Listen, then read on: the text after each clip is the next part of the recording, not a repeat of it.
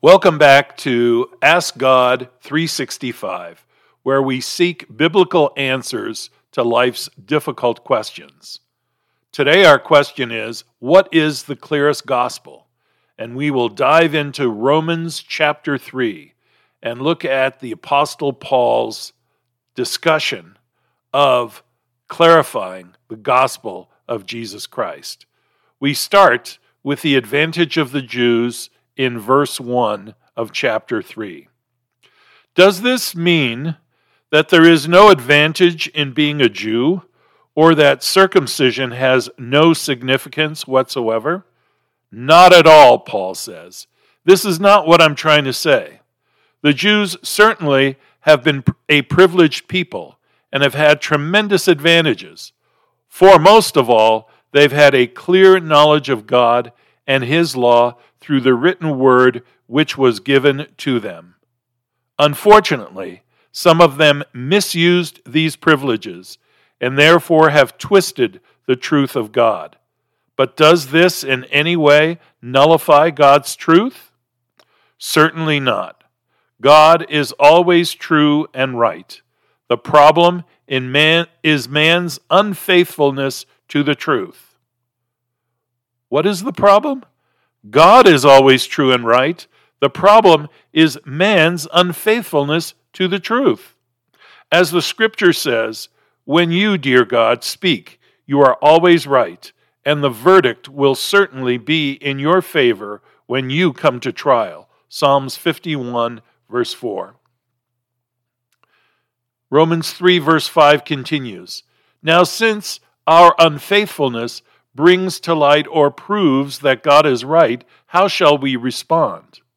That it is unfair to use human reasoning for God to punish us, seeing our wrongdoing help to vindicate him? No way. Can't you see that if his dealings with us Jews is in any way unfair, how can he ever judge the whole world in truth? And again, as some argue, if God's truthfulness is made clearly evident when contrasted with my falsehood, why should I stand condemned, seeing I am really doing God a favor?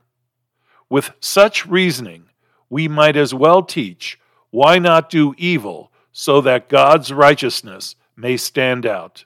This, in fact, is what some false reporters have accused me of teaching.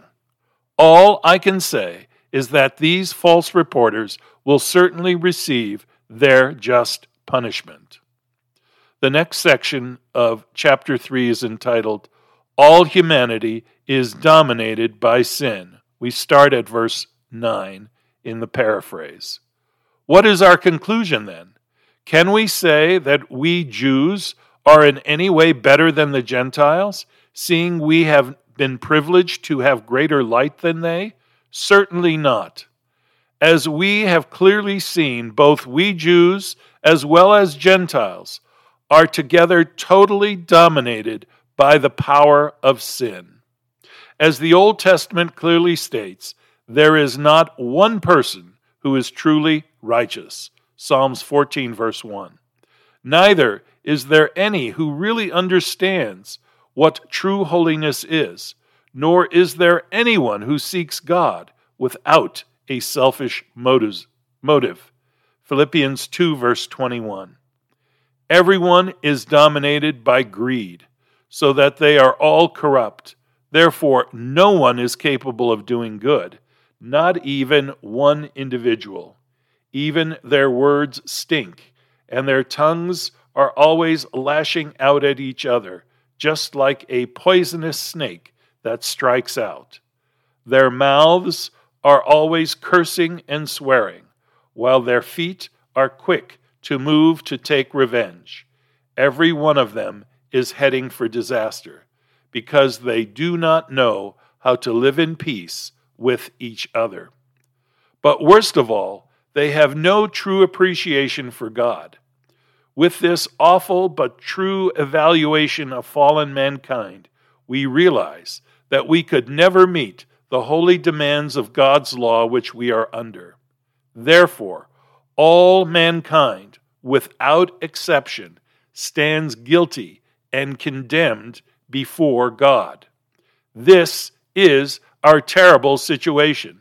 No human being has the slightest chance of saving himself or standing righteous before God by attempting to keep his law.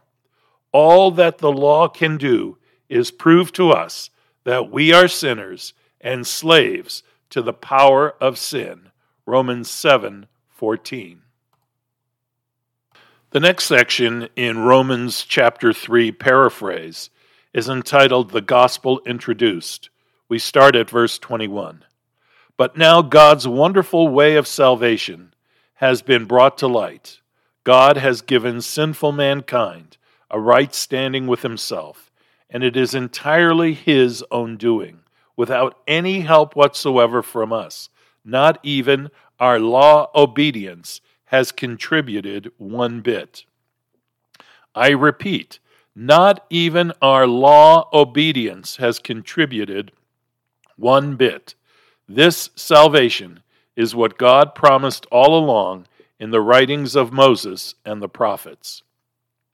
But now it is a historical reality realized in Jesus Christ and his righteousness, which righteousness is made effective through faith alone. This applies to both Jews and Gentiles alike, since there is no distinction.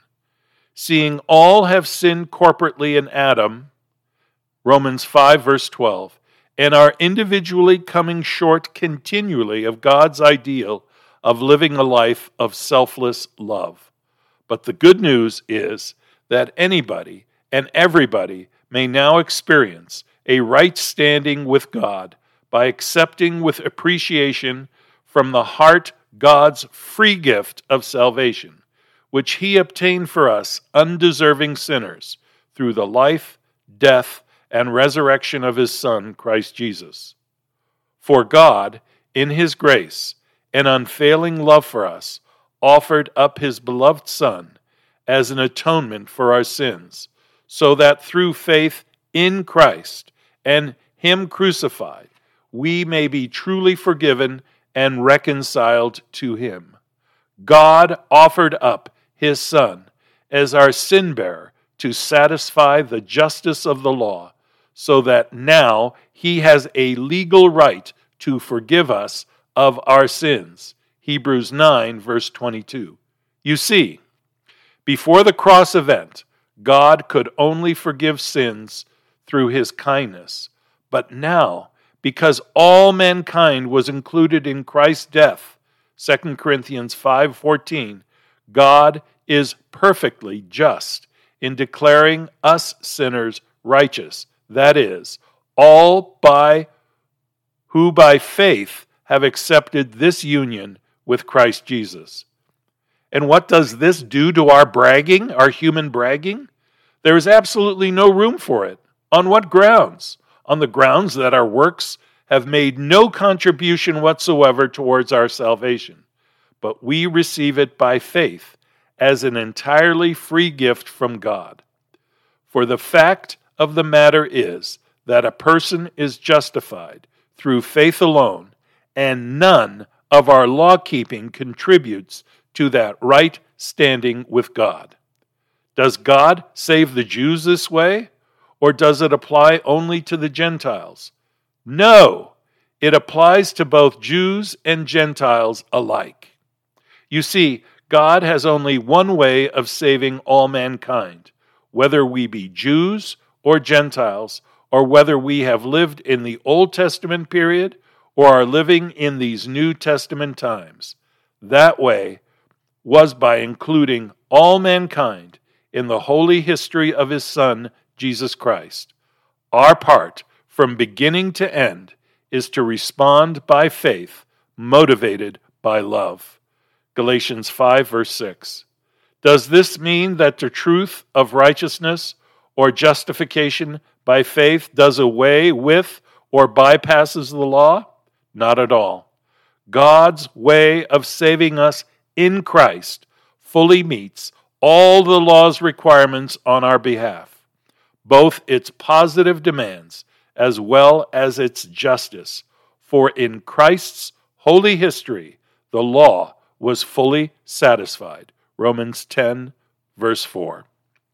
Thank you for joining us and listening to What is the Clearest Gospel? Romans chapter 3. Thank you for coming to Ask God 365, where we seek biblical answers to life's difficult questions. God's way of saving us in Christ fully meets all the law's requirements on our behalf, both its positive demands as well as, as its justice. For in Christ's holy history, the law has been fully satisfied. May the Lord bless you.